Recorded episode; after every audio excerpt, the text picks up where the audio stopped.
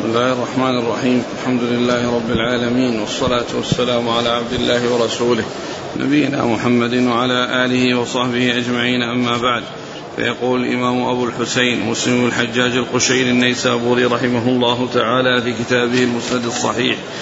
قال حدثني علي بن حجر السعدي قال حدثنا علي بن مسهر عن هشام بن عروة عن أبيه عن عائشة رضي الله عنها أنها قالت دخلت هند هند بنت عتبة امرأة أبي سفيان على رسول الله صلى الله عليه وسلم. فقالت يا رسول الله إن أبا سفيان رجل شحيح لا يعطيني من النفقة ما يكفيني ويكفي بني إلا ما أخذت من ماله بغير علمه فهل علي في ذلك من جناح؟ فقال رسول الله صلى الله عليه وآله وسلم خذي من ماله بالمعروف ما يكفيك ويكفي بنيك. قال وحدثناه محمد بن عبد الله بن نمير وأبو كريب كلاهما عن عبد الله بن نمير ووكيع. حاء قال وحدثنا يحيى بن يحيى قال أخبرنا عبد العزيز بن محمد. حاء قال وحدثنا محمد بن رافع قال حدثنا ابن أبي فديك. قال أخبرنا الضحاك يعني ابن عثمان. كلهم عن هشام بهذا الإسناد. قال وحدثنا عبد بن حميد قال أخبرنا عبد الرزاق قال أخبرنا معمر عن الزهري عن عروة عن عائشة رضي الله عنها أنها قالت جاءت هند إلى النبي صلى الله عليه وآله وسلم فقالت يا رسول الله والله ما كان على ظهر الأرض أهل خباء أحب إلي من أن يذلهم الله من أهل خبائك. وما على ظهر الأرض أهل خباء احب الي من ان يعزهم الله من أهل خبائك فقال النبي صلى الله عليه وسلم وأيضا والذي نفسي بيده ثم قالت يا رسول الله ان ابا سفيان رجل ممسك فهل علي حرج ان انفق على عياله من ماله بغير اذنه فقال النبي صلى الله عليه واله وسلم لا حرج عليك أن تنفقي عليهم بالمعروف. قال حدثنا زهير بن حرب قال حدثنا يعقوب بن إبراهيم قال حدثنا ابن أخي الزهري عن عمه قال أخبرني عروة بن الزبير أن عائشة قالت جاءت هند بنت عتبة بن ربيعة فقالت يا رسول الله والله ما كان على ظهر الأرض خباء أحب إلي من أن يذلوا من أهل خبائك.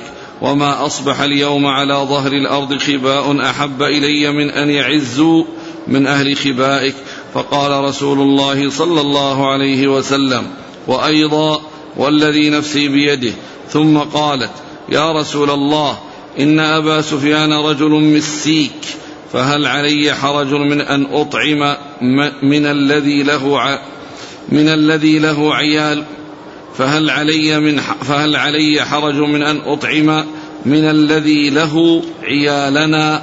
فقال لها لا إلا بالمعروف. بسم الله الرحمن الرحيم. الحمد لله رب العالمين وصلى الله وسلم وبارك على عبده ورسوله نبينا محمد وعلى آله وأصحابه أجمعين.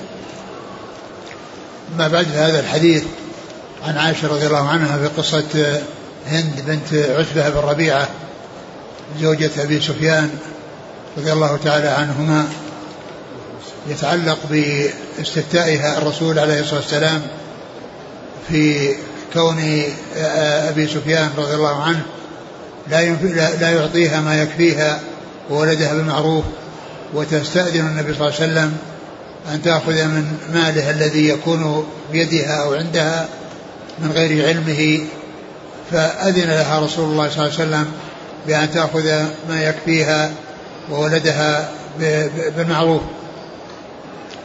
ويعني وقد اختلف العلماء هل هذا من قبيل القضاء أو من قبيل الإفتاء والأقرب أنه من قبيل الإفتاء. وذلك أن السؤال إنما هو سؤال المستفتي هل علي حرج هل علي جناح أن أفعل كذا وكذا؟ والرسول صلى الله عليه وسلم أجابها بأنه لا حرج عليها ولكن يكون بالمعروف. يعني فلا يكون هناك زيادة في النفقة ولا يكون هناك تقصير وتقتير وإنما يكون بالمعروف من, من, غير تجاوز للحد وأخذ من ماله يعني شيئا أكثر مما مما يحتاج مما مما مما يحتاج إليه. فهذه الألفاظ التي فيها يعني سؤالها و يعني تدل على أن هذا استفتاء. ثم أيضا يدل على ذلك أن أبا سفيان لم يكن غائبا وإنما هو موجود وفي البلد الذي هم فيه ولم يعني يستدعه النبي صلى الله عليه وسلم أو يقول لها أحضريه أو أحضري أنت وإياه. ولكنها سألت واستفتت فأجابها رسول الله عليه الصلاة والسلام بأن لها أن تأخذ ما يكفيها ولدها المعروف. وفي هذا الحديث دليل على وجوب النفقة على الرجل لزوجته ولأولاده وأن المرأة إذا التي هي أم الأولاد إذا لم يحصل لها ما يكفيها من النفقة من زوجها وتمكنت من أن تأخذ يعني شيئا يكفيها ولدها من المال الذي يكون بحوزتها أو في متناولها أن ذلك أن ذلك سائغ وجائز. و وفيه أيضا آه، ذكر الرجل أو ذكر الإنسان في غيبته بما لا يعجبه وبما يعني الكلام الذي يعني لا يعجبه وذلك سائغ فيما إذا كان ذلك في الاستفتاء أو في القضاء أو في المشاورة وغير ذلك. يعني معنى ذلك أن أن أنه في حال الاستفتاء يمكن أن يذكر يعني الأشياء وإن كان تتعلق بشخص يعني لا يعجبه الكلام فيه وأن هذا ليس من قبيل الغيبة وإنما هو من قبيل يعني ما هو سائغ. وهذا مما يستثنى من الغيبة المحرمة. يعني كون عند الاستفتاء يذكر المستفتي يعني شيئا يتعلق بالذي يستفتى من شأنه من أجله وكذلك فيما يكون في التقاضي وكذلك ما يكون في المشورة وكذلك ما يكون يعني في ال ال النصح يعني لمن استنصح أو استشار فإنه يبين له ما في الرجل. ولهذا الرسول عليه الصلاة والسلام في الحديث الآخر الذي قال فيه في حق آه، المرأة التي آه، جاءت إليه وقالت إن أبا جهم وأبا سفيان خطباني ومعاوية بن أبي سفيان خطباني فقال عليه الصلاة والسلام أما معاوية فصلوك لا مال له وأما أبو جهم فلا يضع العصا عن عاتقه. وهنا سألت الرسول وقالت إنه مسيك يعني شديد الإمساك وشديد التقدير وأنه لا ينفق يعني بسهولة ويسر. وفي بعض وفي بعض الروايات أنه شحيح. ومثل هذا الكلام آه، كلام في حال غيبته بما بما لا يعجبه ولكنه سائغ وهذا مستثنى من الغيبة المحرمة. وهذا مستثنى من الغيبة المحرمة. نعم. قالت يا رسول الله ما كان على ظهر الأرض أهل خباء وقالت ما كان على ظهر الأرض من أهل خباء أحب إلي أن يذلوا من أهل خبائك.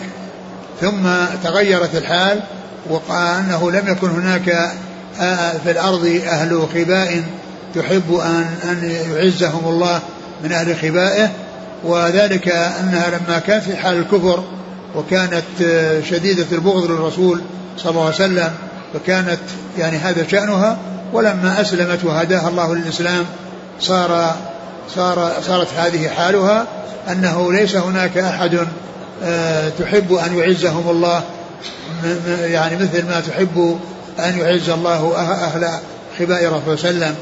وقيل أن المقصود به هو أو قيل المقصود به آه، يعني هو وأهله عليه الصلاة والسلام. فالنبي عليه الصلاة والسلام قال وأيضا والذي نفسي بيده يعني أنه أن هذا سيزداد وأن كل يعني ما تمكن الإيمان في قلب المسلم فإن يعني محبته للإسلام ولأهل الإسلام ولمن جاء بالإسلام ومن دعا إلى الإسلام تكون أشد وتكون أعظم ويكون فيها زيادة.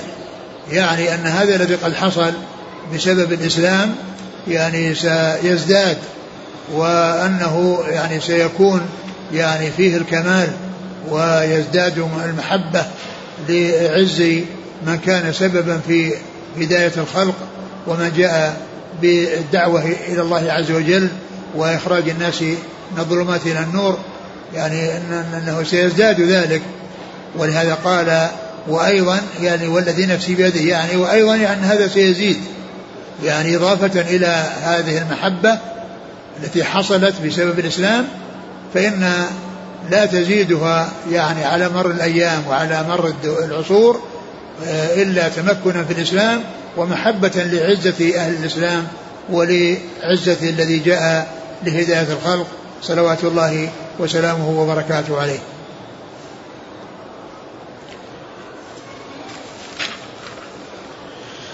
قال حدثني علي بن حجر السعدي عن علي بن مسر عن هشام بن عروة عن أبيه عن عائشة.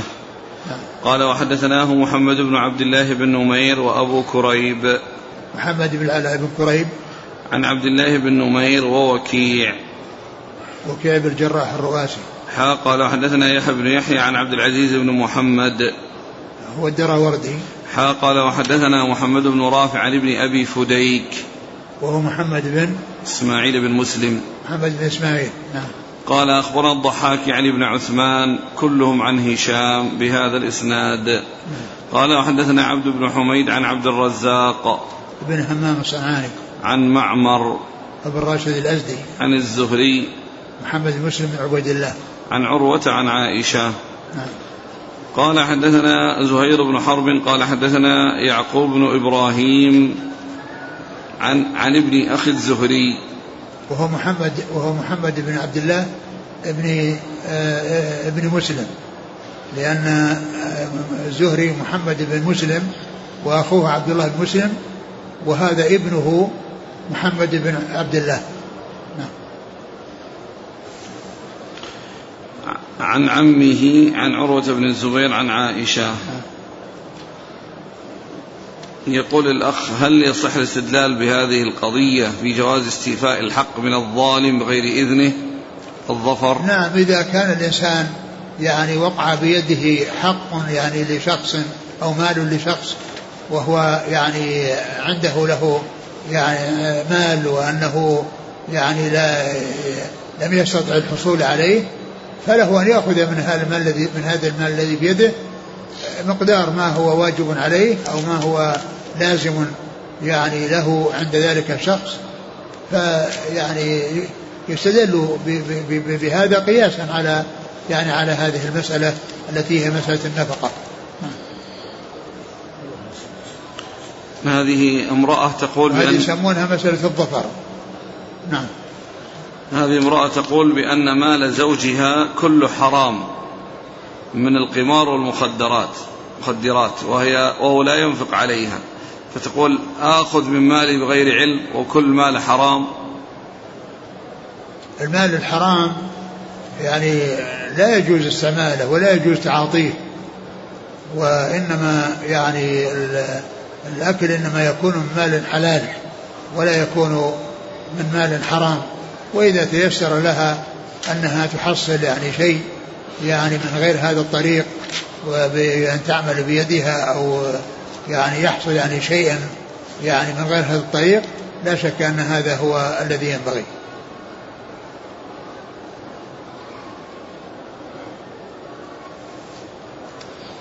قال رحمه الله تعالى حدثني زهير بن حرب وإذا اضطرت وإذا اضطرت إلى ذلك ولم تجد يعني سبيلا إلى هذا فإنها يعني تأكل من هذا ويكون يعني يعني ذلك بسبب الاضطرار. وإن استغنت عن ذلك بأي طريق آه، صحيحة وسليمة لا شك أن هذا هو الذي ينبغي.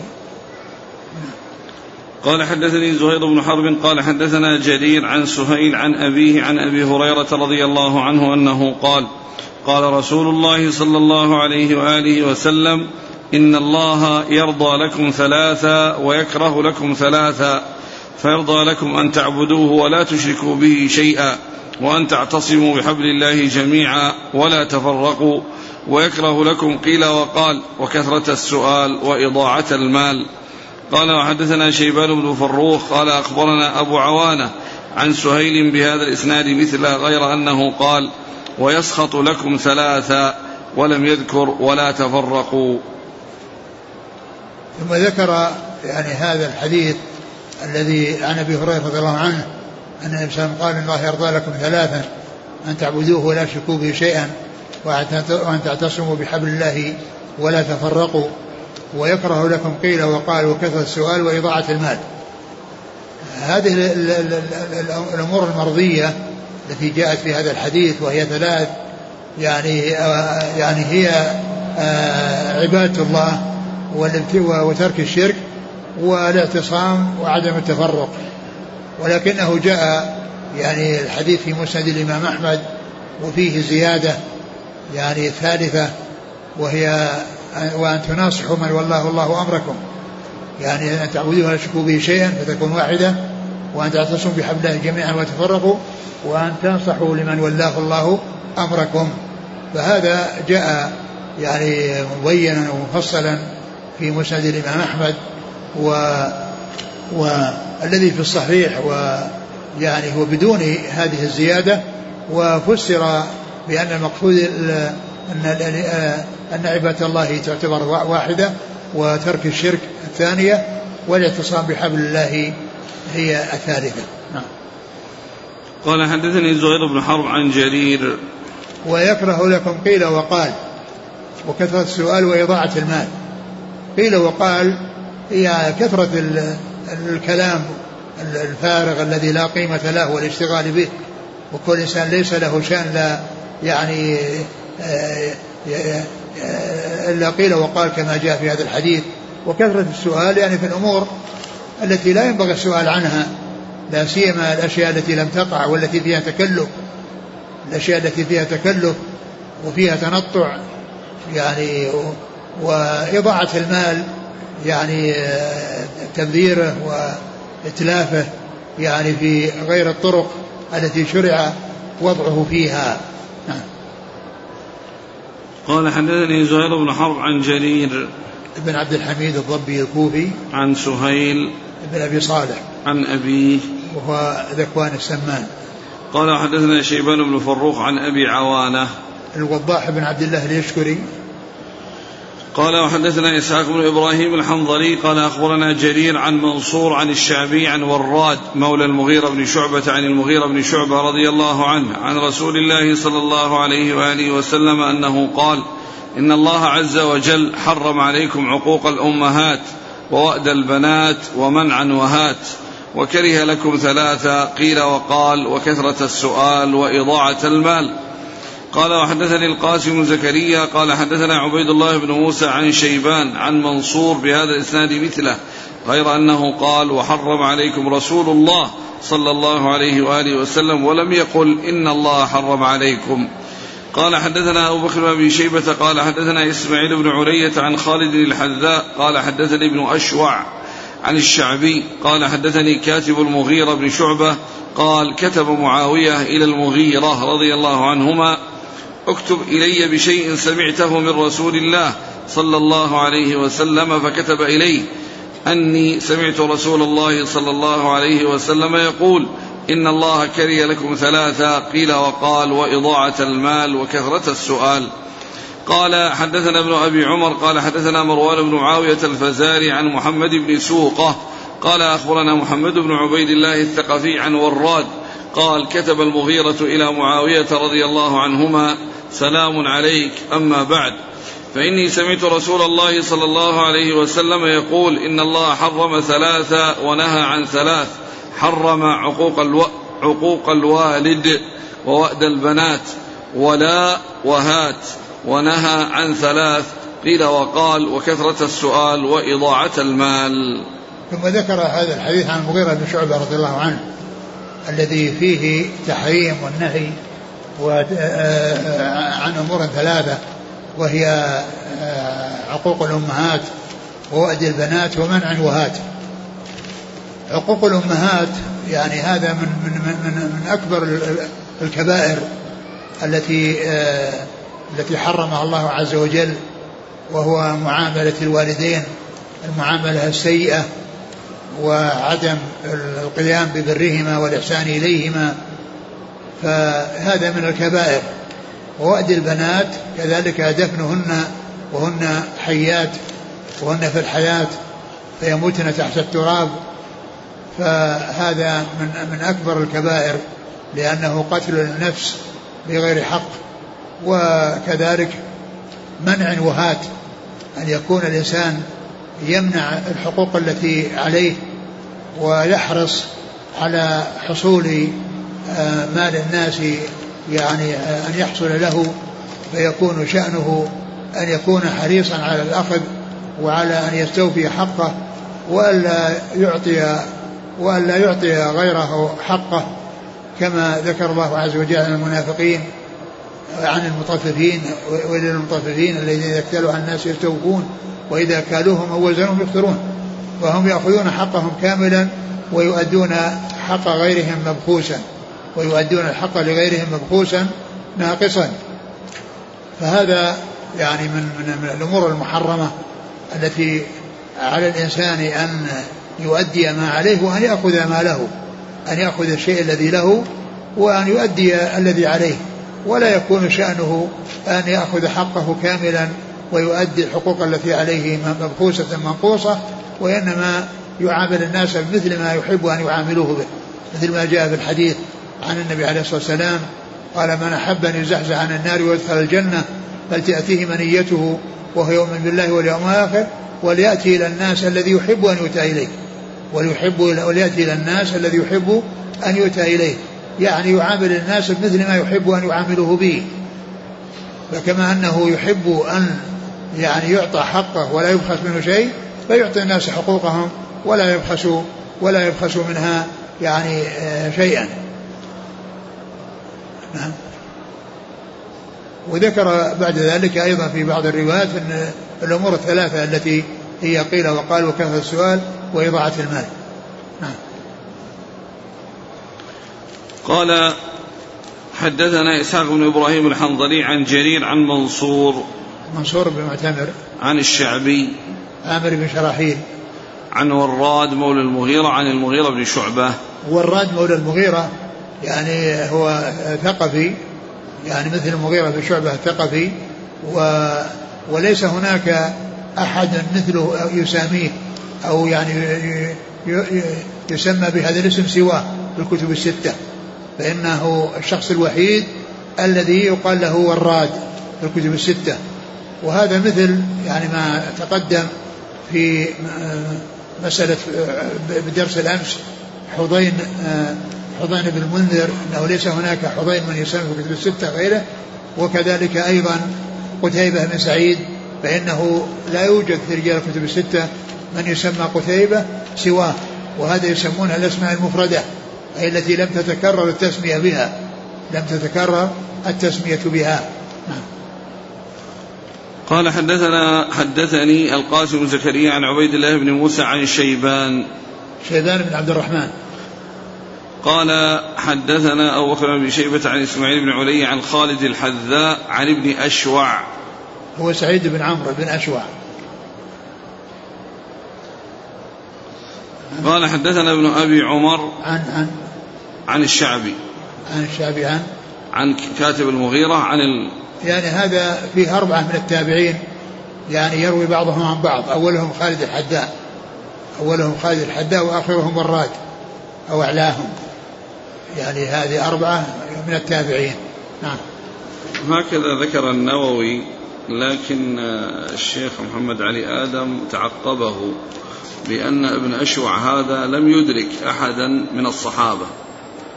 فكيف يقال عنه تابعي؟ كيف ما أدرك أحد من الصحابة؟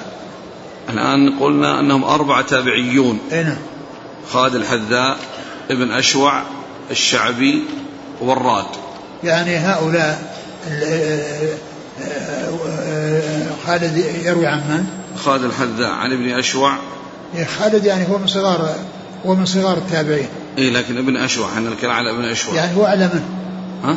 أعلى منه باي طبقه هو قال؟ هو هكذا باي طبقه بس اي طبقه في تقريب؟ السادسة ها؟ السادسة السادسة؟ نعم لكن استدرك عليه الشيخ اي الشيخ محمد قال إن النووي قال في أربعة تابعيون يروي بعضهم عن بعض. نعم. فذكر أن ابن أشوع تابعي. قال آه، نص الترمذي في الجامع على أنه لأنه بنوا ذلك أنه سمع يزيد. يزيد بن سلمة الجعفي الصحابي. إيه. فعلى ذلك عدوا ابن أشوع, أشوع تابعي لأنه التقى بهذا الصحابي. إيه. الترمذي في الجامع نص على أنه لم يدرك يزيد بن سلمة الجعفي. وحكم على حديثه بالإرسال. كذلك نص المزي في تهذيب الكمال والحافظ بن حجر في تهذيب التهذيب. ولذلك جعله في الطبقة السادسة. فرواية خالد من رواية الأكابر عن الأصاغر لأن الخالد من الطبقة الخامسة وابن الأشوع من الطبقة السادسة. نعم لكن يعني إذا كان إذا كان أنه ليس بتابعي يعني يصيرون ثلاثة اللي اللي في الإسناد من التابعين. إيه بس ما يروي بعضهم عن بعض. نعم. بينهم ابن أشوع يفصل بينهم. بس هذا فيه فاصل نعم. قال حدثنا ابن أبي عمر محمد بن يحيى بن أبي عمر العدني.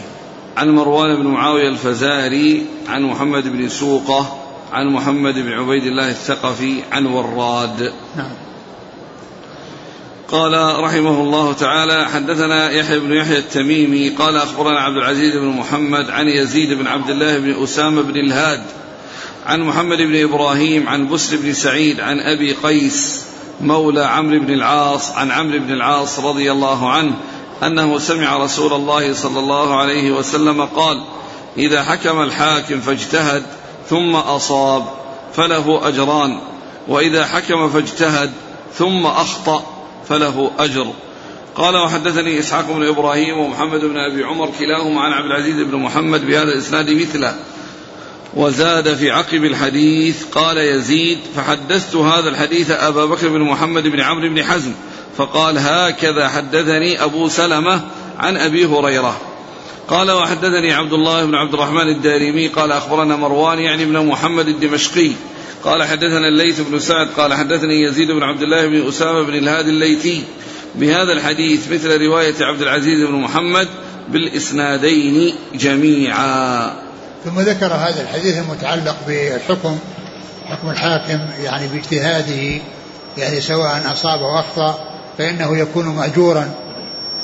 إذا اجتهد وأصاب فله أجران أجر اجتهاد وأجر إصابة وإن اجتهد وأخطأ فله أجر اجتهاد وخطأه مغفور. وقوله إذا حكم الحاكم من المعلوم أن إذا حكم الحاكم فاجتهد. معلوم أن الاجتهاد مقدم على الحكم. الاجتهاد يكون قبل الحكم لا يكون يعني بعده. وعلى هذا فيكون إذا حكم معناه إذا أراد أن يحكم. إذا أراد أن يحكم فاجتهد فأصاب فله أجران. فتكون يعني معناه هنا معنى حكم معناها أراد. وليس معنى ذلك أنه وجد من الحكم لأن الحكم لا يوجد إلا بعد الاجتهاد. يعني يكون الاجتهاد أولا ثم يكون الحكم. وعلى هذا فيكون هذا من قبيل أو من باب يعني إرادة الشيء. مثل يا أيها إذا قمتم إلى الصلاة يعني إذا أردتم القيام إلى الصلاة إذا أردتم القيام إلى الصلاة وكذلك إذا قرأت القرآن فاستعذ بالله من الشيطان الرجيم. إذا أردت القراءة إذا أردت القراءة فاستعذ بالله. يعني فيكون هذا من هذا القبيل. وقوله إذا اجتهد فأصاب فله أجران. يعني أجر للاجتهاد وأجر للإصابة. أجر للاجتهاد وأجر للإصابة. وإذا اجتهد وأخطأ له أجر واحد وهو من أجل الاجتهاد. وهذا في حق من يكون أهلا للاجتهاد. إذا حكم وهو أهل لذلك. أما إذا كان غير أهل لذلك فإنه مأزور ولو أصاب لأن إصابته اتفاقا وكما يقولون رمية من غير رامي. فالاجتهاد الذي الحكم الذي يكون صاحبه مأجور على كل حال إما أجرا أو أجرين هو الذي يكون عنده علم وعنده قدرة ومعرفة. أما إذا كان ليس كذلك فهو مأزور ولو أصاب. لأن إصابته لم تكن عن علم وإنما كانت اتفاقا كما يقولون رمية من غير رامي. يعني حصل يعني شيء بدون أن أن يكون هناك رمي أو حصلت إصابة من غير أن يكون ذلك الرامي يعني أهلا للرمي. ف ثم أيضا هل كل مجتهد مصيب؟ هل كل مجتهد مصيب؟ لا شك أن كل مجتهد مصيب أجرى إذا كان أهلا للاجتهاد. مصيب أجرى ولكن مع التفاوت في الأجر. وليس كل مصيب حقا لأن من يصيب الحق واحد وغيره مخطئ لأن الرسول صلى الله عليه وسلم قال أصاب وأخطأ. فلو كان كل مجتهد لو كان كل مجتهد مصيب حقا لم يكن هناك وجه للتفريق بين ذكر الخطأ بعد ذكر الصواب. يعني معنى ذلك أنه إذا أخطأ أنه لم لم يكن مصيبا للحق. والذي أصاب الحق هو الذي اجتهد وأصابه. فعلى هذا يكون كل مجتهد مصيب أجرا وليس كل مجتهد مصيب حقا. لأنه لو لم. لو كان كل مجتهد مصيب حقا ما كان هناك يعني وجه للتفريق بين بين بين الإصابة والخطأ. بين الإصابة والخطأ لأن الرسول قسم المجتهدين إلى مصيب ومخطئ. ومعلوم أن من أخطأ لم يكن مصيبا للحق وإنما يصيبه واحد. وهذا في الأمور التي يكون فيها الاختلاف اختلاف تضاد. أن يكون هناك اختلاف تضاد. بأن يقول يعني هذا حلال وهذا حرام فإنهما متضادان أما إذا كان اختلاف اختلاف تنوع فإن هذا كل مصيب حقا. كل مصيب حقا وكل مصيب أجرا. واختلاف التنوع مثل ألفاظ الأذان وألفاظ الاستفتاح وألفاظ التشهد فإن من اجتهد واختار نوعا من أنواع الأذان الثابتة أو نوعا من أنواع الاستفتاح الثابتة أو نوعا من أنواع التشهد الثابتة فإن كل من اجتهد واختار نوعا من هذه الأنواع الثابتة فإنه مصيب. وهذا يسمونه اختلاف التنوع والكل مصيب. وأما اختلاف التضاد فالمصيب واحد وغيره وغيره مخطئ. إذا حكم الحاكم فاجتهد فأصاب فله أجران وإذا حكم فاجتهد ثم أخطأ فله أجر. نعم. قال حدثنا يحيى بن يحيى التميمي عن عبد العزيز بن محمد عن يزيد بن عبد الله بن يساع بن الهاد عن محمد بن إبراهيم عن بسر بن سعيد عن أبي قيس مولى عمرو بن العاص. نعم. اسمه عبد الرحمن بن ثابت. عبد الرحمن بن؟ ابن ثابت. نعم. قال وحدثنا إسحاق بن إبراهيم ومحمد بن أبي عمر كلاهما عن عبد العزيز بن محمد بهذا الإسناد مثله.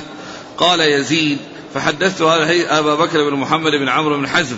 فقال هكذا حدثني أبو سلمة عن أبي هريرة. يعني إنه جاء من طريقين يعني عن صحابيين.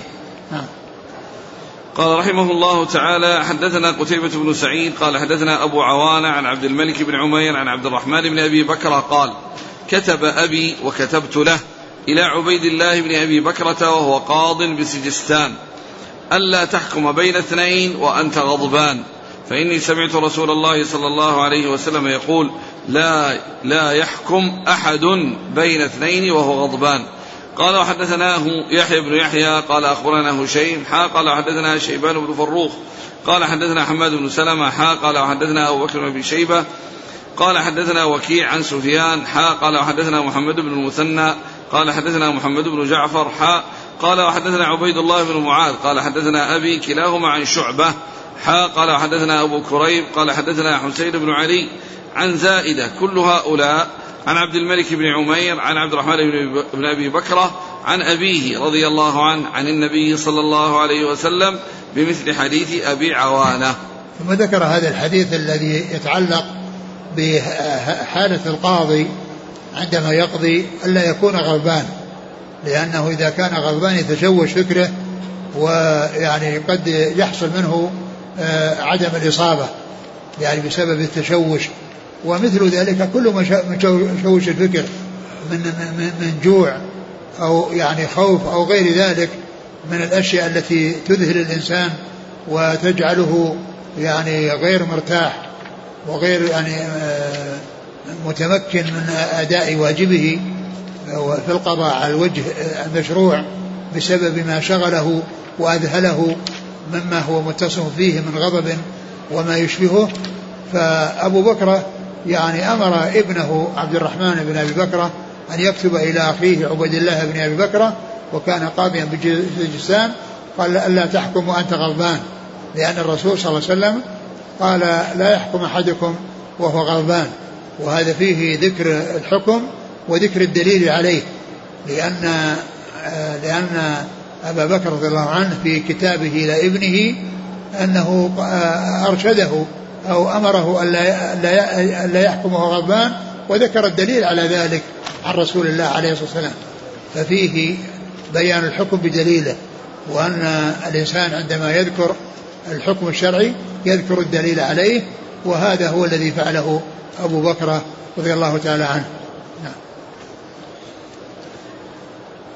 قال حدثنا قتيبة بن سعيد عن أبي عوانة الوضاح بن عبد الله اليشكري. عن عبد الملك بن عمير عن عبد الرحمن بن أبي بكرة عن أبيه. أبو بكر نفيع بن الحارث. قال وحدثناه يحيى بن يحيى عن هشيم حا قال حدثنا شيبان بن فروخ عن حماد بن سلمة حا قال حدثنا أبو بكر بن شيبة عن وكيع عن سفيان. سفيان الثوري. قال وحدثنا أبو كريب عن حسين بن علي عن زائدة. ابن قدامة.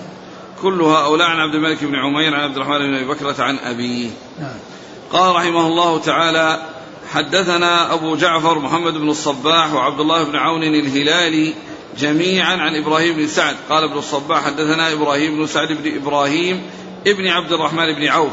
قال حدثنا أبي عن القاسم بن محمد عن عائشة رضي الله عنها قالت قال رسول الله صلى الله عليه وسلم من أحدث في أمرنا هذا ما ليس منه فهو رد. قال وحدثنا إسحاق بن إبراهيم وعبد بن حميد جميعا عن أبي عامر. قال عبد حدثنا عبد الملك بن عمرو. قال حدثنا عبد الله بن جعفر الزهري عن سعد بن إبراهيم. قال سألت القاسم بن محمد عن رجل له ثلاثة مساكن فأوصى بثلث بثلث كل مسكن بثلث كل مسكن منها. قال يجمع ذلك كله في مسكن واحد. ثم قال أخبرتني عائشة أن رسول الله صلى الله عليه وسلم قال من عمل عملا ليس عليه أمرنا فهو رد. نعم. وبعدين خير الشهداء. نعم. نعم ف... ثم ذكر ذكر مسلم رحمه الله هذا الحديث عن عائشة رضي الله عنها من طريقين. الطريقة الأولى فيها من أحدث في أمرنا هذا ما ليس فهو رد. والطريقة الثانية من عمل عملا ليس عليه أمرنا فهو رد.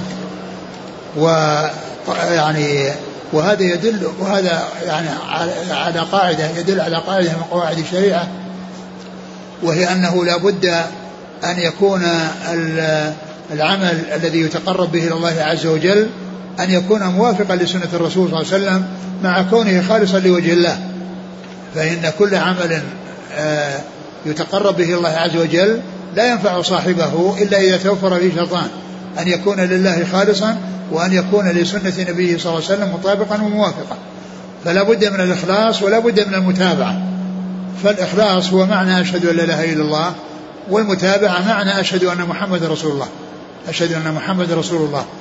ف آه، يكون العمل الذي يعمله الإنسان خالصا لوجه الله وعلى وفق سنة رسول الله عليه الصلاة والسلام. فإذا تخلف أحدهما أو فقد أحدهما فإن العمل يكون مردود. فإذا وجد الإخلاص ولكن العمل مبنيا على بدع ومحدثات فإنه مردود عليه لهذا الحديث. حيث قال عليه الصلاة والسلام من أحدث في أمرنا هذا ما ليس منه فهو رد. ومن عمل عملا عليه ليس عليه أمرنا فهو رد. وإذا كان العمل وفقا للسنة ولكنه آه، أشرك مع الله غيره فإنه يكون مردودا على صاحبه. لا ولا يكون مقبولا إذا توفر فيه هذا الأمران. وهما المحققان للشهادتين شهادة أن لا إله إلا الله وشهادة أن محمد رسول الله. والجملة الثانية والجملة الأولى متفق عليها عند البخاري ومسلم. وأما الجملة الثانية التي هي من عمل عملا فهذه عند مسلم ومن أفراد مسلم. و ولكنها عم من الأولى لأن الأولى يعني فيها إحداث ومقصورة على الإحداث وأما الثانية فإنها تشمل من كان محدثا ومن كان متابعا لمن أحدث. لأن قوله من عمل عملا ليس كان هو المحدث له أو متابعا لمن أحدثه فهي أعم من الأولى لأن الأولى مقصورة على الإحداث والثانية تشمل الإحداث ومتابعة المحدث على ما أحدثه. وقد ذكر يعني في آه، الرواية الثانية أن القاسم بن محمد يعني سئل عن رجل أوصى له ثلاث بيوت وأوصى بالثلث يعني من كل بيت فقال يجمع كل ذلك في بيت واحد يعني الثلث يعني فيكون الثلث يعني في بيت والثلثان الباقيات تكون للورثة. ثم ذكر الحديث وليس بواضح يعني ال ال يعني كون يعني هذا الحديث. كون هذا العمل الذي سئل عنه القاسم أنه من الأمور المحدثة وأنه يعني أنه غير صحيح لأن لأن آه، كون كل بيت من البيوت يعني يكون ثلثه يعني موصى به يعني لا بأس بذلك. ليس هناك شيء يمنع ليس هناك شيء يمنع من هذا. فقد تكون مصلحة أن يوصي بالثلث من كل ماله ومنه مثلا هذه البيوت الثلاثة يعني إذا كان يعني عنده أموال أخرى غير هذه البيوت فإنه يوصي بثلث ماله دون أن يحدد. ويكون كل له نصيب من كل شيء مما يخلفه الميت. فذكر أن هذا يعني أن هذا غير سائغ والاستدلال عليه بقوله من عمل عمل يسعى الرد ليس هذا بواضح.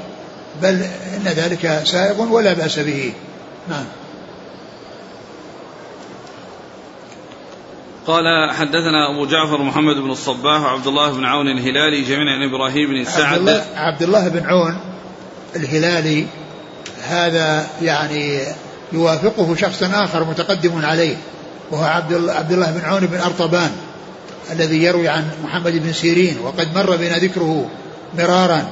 وأما هذا فهو من طبقة متأخرة من شيوخ مسلم. عبد الله بن عون الهلالي هذا من شيوخ مسلم. وأما ذاك فهو متقدم يروي عن ابن سيرين عبد الله بن عون بن أرطبان. وأما هذا عبد الله بن عون الهلالي في طبقة متأخرة وهذا اللي يسمونه في العلم المصطلح المتفق والمفترق وهو أن تتفق أسماء الرواة وأسماء آبائهم وتختلف أشخاصهم. تتفق أسماء الرواة وأسماء آبائهم وتختلف أشخاصهم. فإن كل منهما اسمه عبد الله واسم أبيه عون ولكن آه وهما اثنان. وهما اثنان فهذا هو الذي يقال له في علم المصطلح المتفق والمفترق.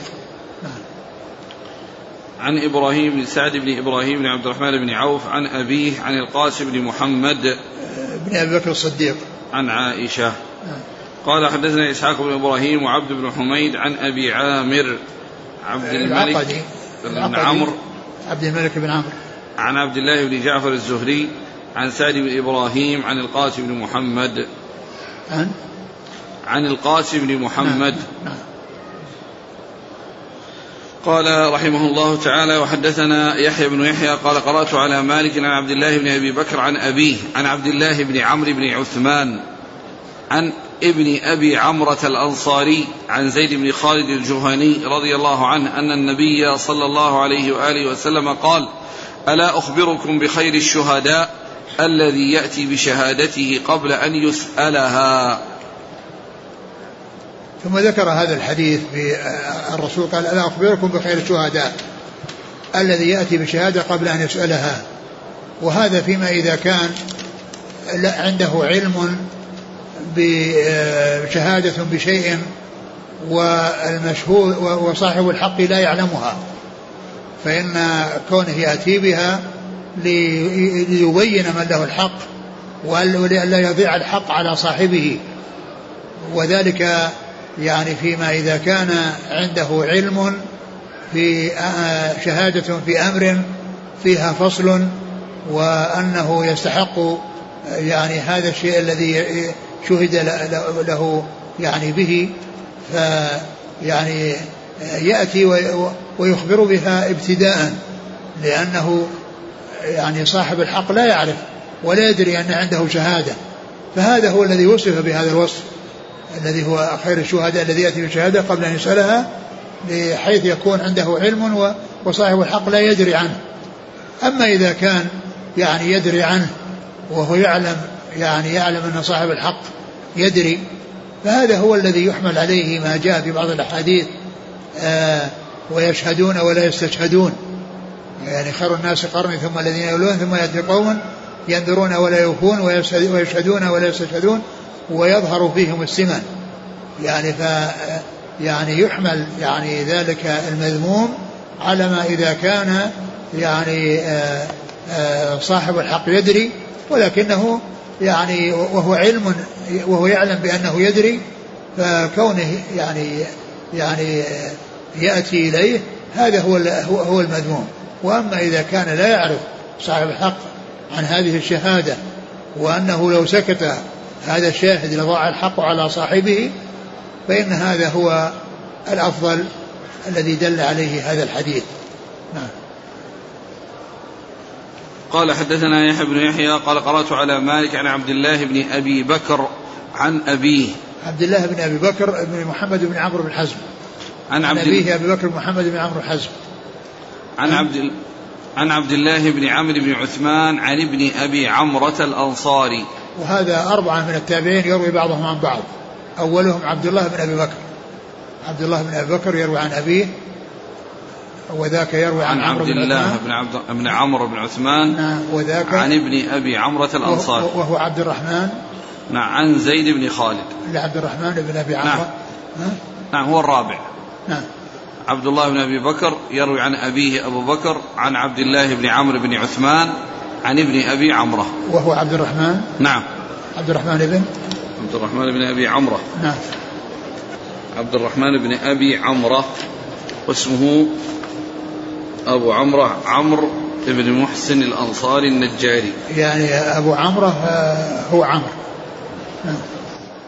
قال رحمه الله تعالى حدثني زهير بن حرب قال حدثني شبابة قال حدثني ورقاء عن أبي الزناد عن الأعرج عن أبي هريرة عن النبي صلى الله عليه وسلم قال بينما امرأتان معهما ابناهما جاء الذئب فذهب بابن إحداهما فقالت هذه لصاحبتها إنما ذهب بابنك أنت.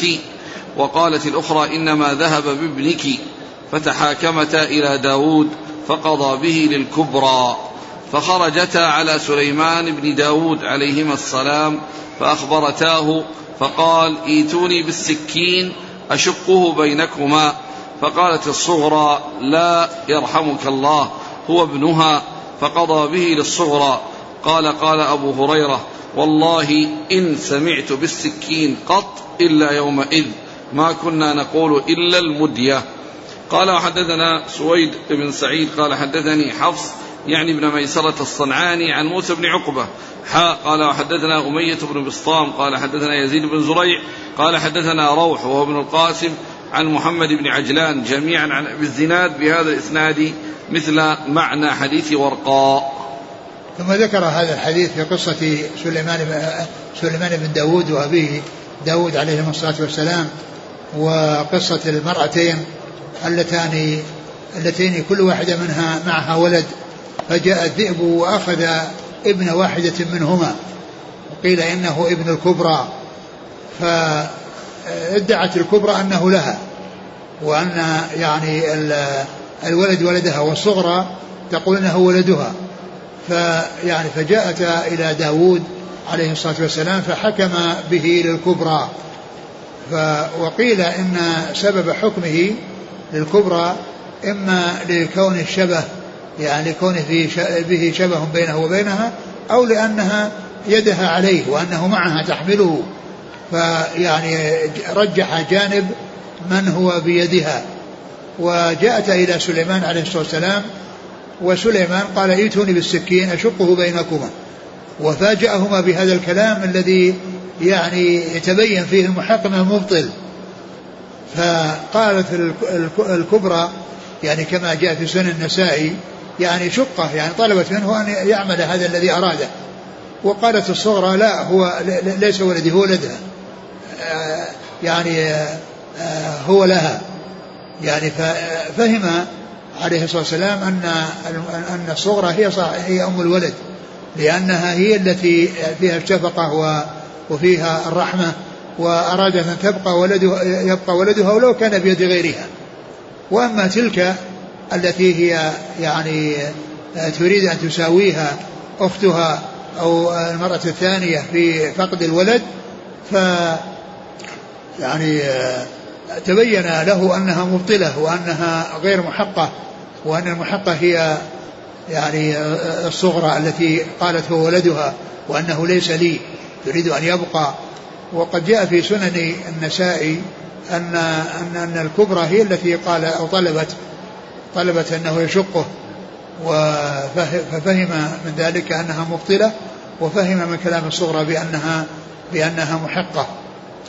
وقد ذكر النسائي أورده في عدة مواضع وبوب له بباب قوله السعة للحاكم أن يقول للشيء الذي لا يريد أن يفعل أفعل كذا ليتبين الحكم ليتبين الحكم.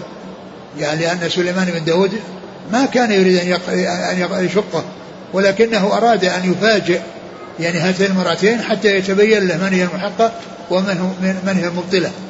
وهذا حكم بالفراسة وبالقرائن التي تدل على الحق لأن البينة اسم لكل ما يبين الحق ويوضحه يعني سواء كان يعني شهود أو يكون يعني شيء عن طريق الفراسة كما جاء في في هذا الحديث في قصة آه، آه، فصل سليمان بن داود آه، بينهما بهذه بهذه الطريقة.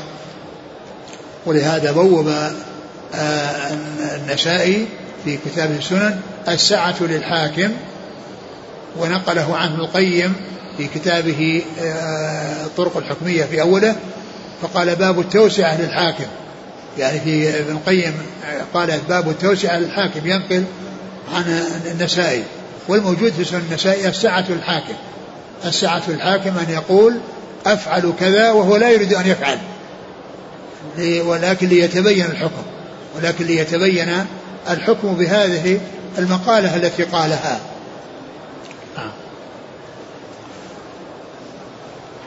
وابن القيم رحمه الله ذكر مسائل يعني عديدة يعني في تحصل في الفراسة ويعني في القرائن والتي يستدل بها على الحق.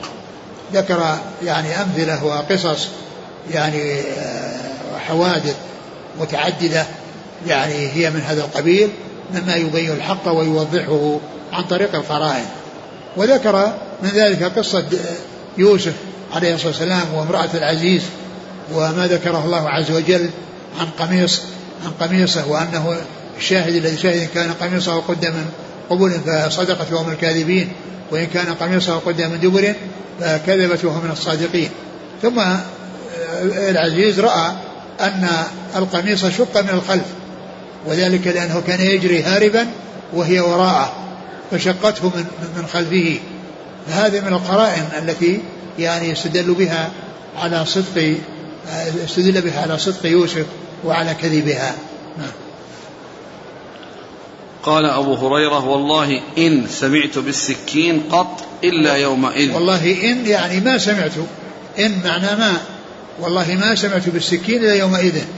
يعني كلمة السكين ما كان يعرفها وإنما كانوا يعرفون المدية. وإنما كانوا يعرفون المدية وما يعرفون السكين. ومعلوم أن هذا يعني بعض القبائل العربية يعني ينتشر عندهم يعني اسم ويعني لشيء معين ويكون له اسم آخر. ينتشر عند أناس آخرين يعني لا يعني لا يفهمه.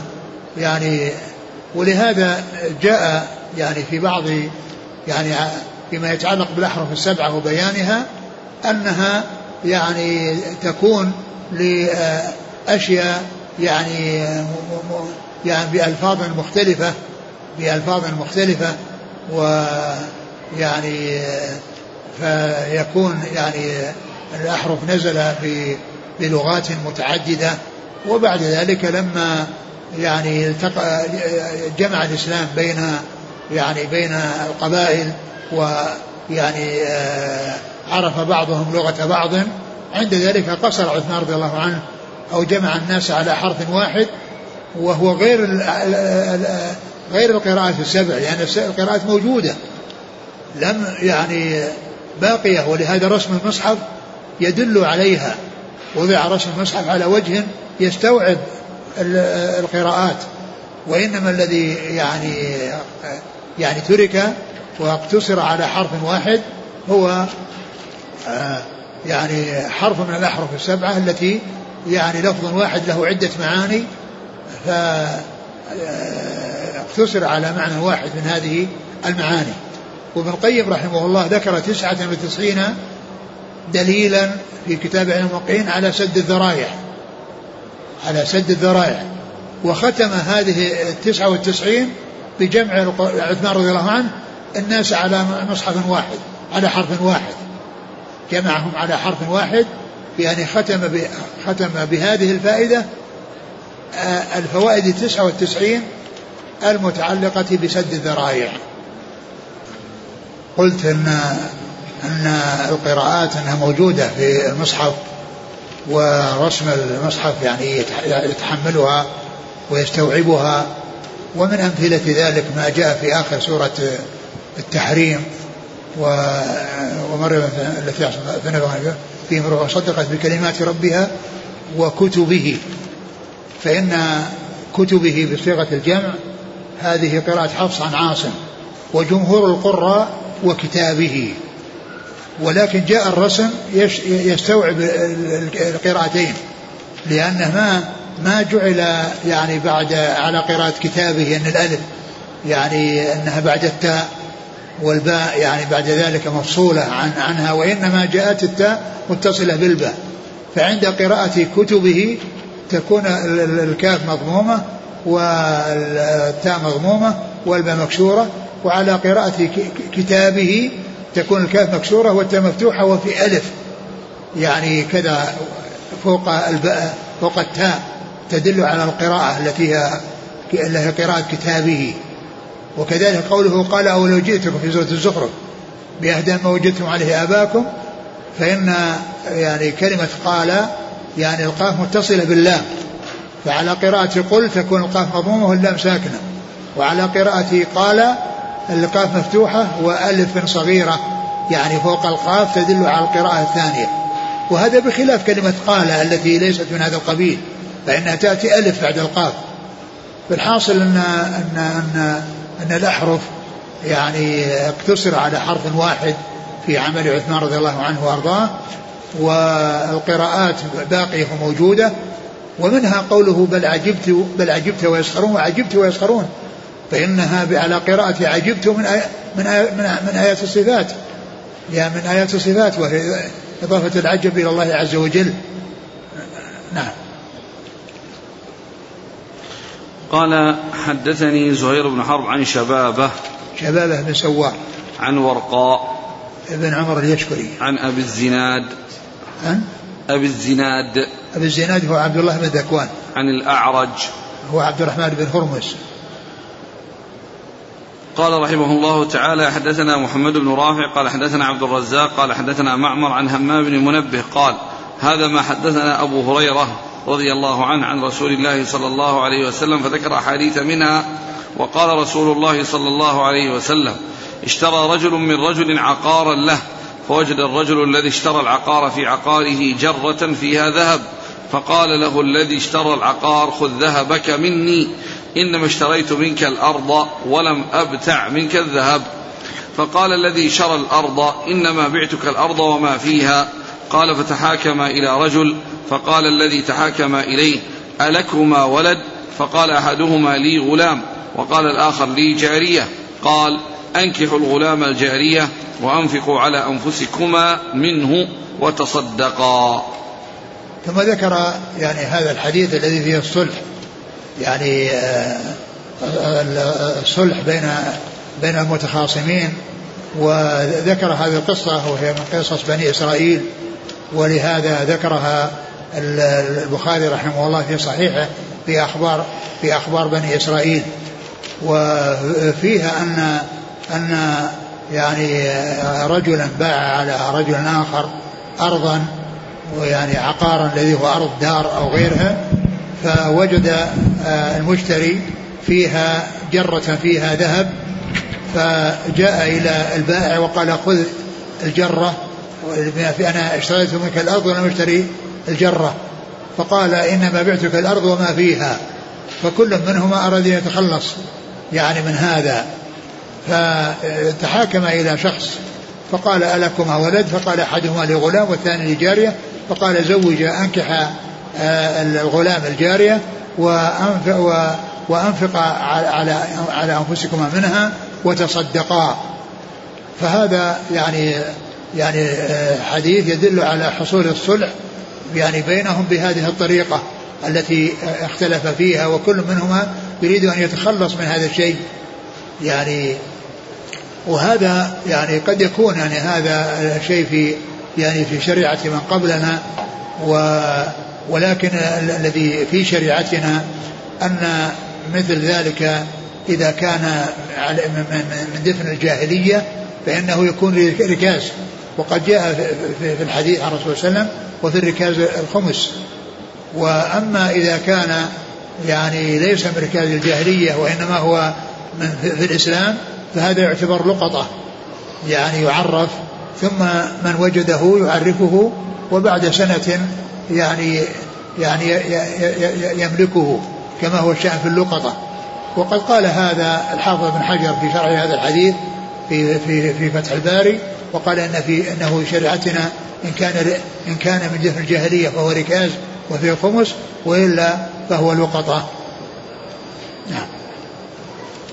قال حدثنا محمد بن رافع عن عبد الرزاق عن معمر عن همام بن منبه هذا من من أسانيد هذا الحديث من أحاديث صحيحة همام منبه وهو بهذا الإسناد الذي يبدأ محمد محمد بن رافع وينتهي بحمام منبه عن أبي هريرة رضي الله تعالى عنه. وقد عرفنا مرارا وتكرارا أن الصحيفة موجودة في مسند الإمام أحمد وأنها تبلغ 140 حديثا وأن البخاري ومسلم انتقيا منها وهذا الحديث مما انتقوه واتفقوا عليه ومنها ما انفرد بالبخاري ومنها ما انفرد به مسلم. والله تعالى أعلم وصلى الله وسلم وبارك على عبده ورسوله نبينا محمد وعلى آله وأصحابه أجمعين. جزاكم الله خيرا وبارك الله فيكم والهمكم الله الصواب ووفقكم للحق شفاكم الله وعافاكم ونفعنا الله بما سمعنا غفر الله لنا ولكم وللمسلمين أجمعين آمين. يقول فضيلة الشيخ هل يؤخذ قياسا على كراهة قضاء القضاء القاضي وهو غضبان أن العالم إذا خشي على نفسه الهلاك أو الاعتداء عليه ألا يفتي في الأمور النازلة كالجهاد وغيره. الإنسان إذا يعني سئل عن شيء قد يلحقه فيه مضرة فيمكن أن يحيل إلى إلى غيره. أقول يمكن أن يحيل, أن يحيل إلى غيره إذا كان يعني يغلب على ظنه أنه سيحصل له مضرة. أما إذا كان ما يحصل له مضرة يبين الحق.